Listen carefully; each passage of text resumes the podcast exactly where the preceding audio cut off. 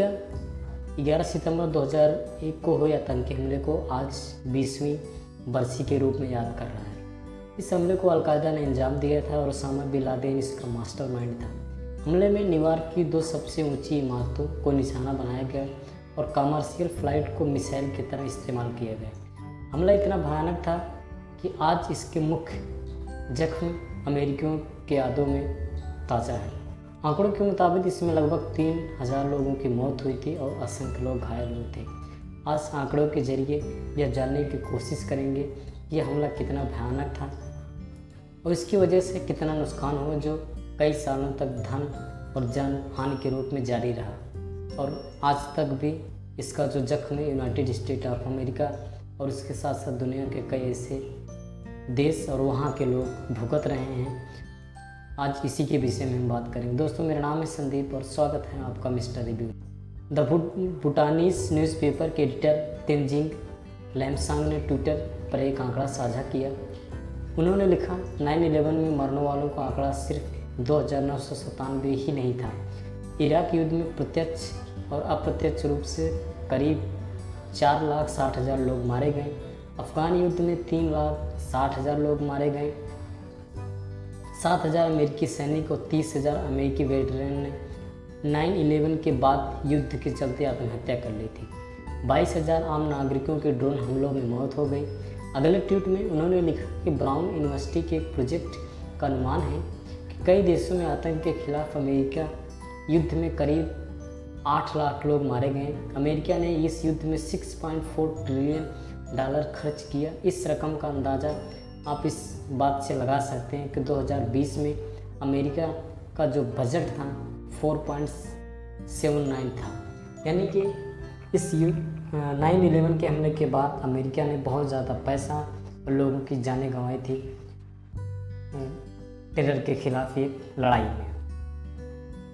America को 9/11 हमले में डब्ल्यूटीसी की दो इमारतों के गिरने से 40 बिलियन अमेरिकी डॉलर का नुकसान हुआ था। हमले के बाद दोनों टावर ढा गए थे और बिल्डिंग का मलबा अमेरिका के लिए सबसे बड़ी मुसीबत बन गया था। बिल्डिंग के ध्वस्त होने के बाद उसके मलबे को फ्रेश किल्स नाम के लैंडफिल साइट पर ले जाया गया। कई दिनों तक मलबे में समूह की छानबीन की गई, लेकिन इस दौरान कई लोग इससे निकले जहरीले पदार्थों की चपेट में आकर विभिन्न बीमारियों का शिकार हो गए। इस बिल्डिंग के गिरने के बाद स्वयंसेवकों, दमकल, पुलिस और खोजी कुत्तों की एक टीम ने पहले दिन 21 जीवित लोगों को मलबे से बाहर निकाला, लेकिन इसके बाद कोई व्यक्ति ज़िंदा नहीं निकला। इसके अलावा मलबे में बिखरे हुए शवों के इक्कीस हज़ार नौ सौ टुकड़ों को इकट्ठा किया गया था। इस मलबे में पैदा हुई परेशानी काबू से बाहर हो गई थी। इससे निकली जहरीली गैसें वहाँ काम करने वाले लोगों के लिए हानिकारक बन गई थी।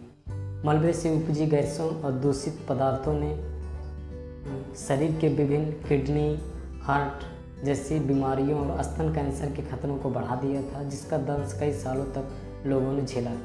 बताया जाता है कि लगभग एक हज़ार 600 लोग उस वक्त साइड इफ़ेक्ट से प्रभावित हुए थे। हमले के बाद लगभग 1.6 मिलियन टन मलबा यहाँ लाया गया था। इस मलबे से हज़ारों मानव अवशेष निकाले गए, लेकिन 300 लोगों की ही पहचान हो पाई थी। साल 2011 में यह यहाँ एक स्मारक बनाया गया। इमारत के मलबे को लैंडफिल साइट की 40 एकड़ भूमि में दफन कर दिया गया था। हमले के बाद अमेरिका ने अफ़गानिस्तान में अपनी सेना उतार दी। धीरे धीरे सैनिकों की संख्या बढ़ते बढ़ते लाखों में पहुँच गई और 2011 में यहाँ पे एक लाख दस हज़ार तक अमेरिकी सैनिक तैनात थे। अमेरिकी सरकार के आंकड़ों के मुताबिक 2010 से लेकर 2012 के बीच इस जंग का सालाना जो खर्चा था 100 बिलियन यूएस डॉलर तक पहुँच चुका था। इसके बाद अमेरिका ने अपना पैसा तालिबान के खात्मे के बजाय अफगान सेना की ट्रेनिंग पर लगाया। पेंटागन के सीनियर अधिकारी ने अमेरिकी कांग्रेस को बताया था कि साल 2018 तक सालाना खर्च 45 बिलियन डॉलर तक आ गया था। अमेरिकी रक्षा मंत्रालय के मुताबिक अफ़गानिस्तान पर अक्टूबर 2011 से लेकर सितंबर 2019 तक 778 बिलियन डॉलर खर्च किए जा चुके थे। इसके अलावा अमेरिकी होम मिनिस्ट्री ने अमेरिका की इंटरनेशनल डेवलपमेंट एजेंसी और सरकारी एजेंसियों के साथ मिलकर 44 बिलियन डॉलर पुनर्निर्माण बजट पर खर्च किए थे। यानी 2001 से लेकर 2019 के बीच कुल खर्च आठ सौ बयासी बिलियन डॉलर था। ब्राउन यूनिवर्सिटी के साल 2019 की एक स्टडी के मुताबिक अफ़गानिस्तान और पाकिस्तान को मिलाकर तालिबान के खिलाफ जंग पर अमेरिका ने नौ सौ अठहत्तर डॉलर खर्च किए थे। दोस्तों 9/11 के हमले के बाद एक बेसिक स्टडी थी जो अमेरिका ने यूएस यूएस ने, अफ़गानिस्तान में तालिबान और उसके अलकायदा के संगठनों के खिलाफ खर्च किए थे। दोस्तों, ये वीडियो आपको कैसा लगा कमेंट सेक्शन में ज़रूर बताइएगा। Thank you and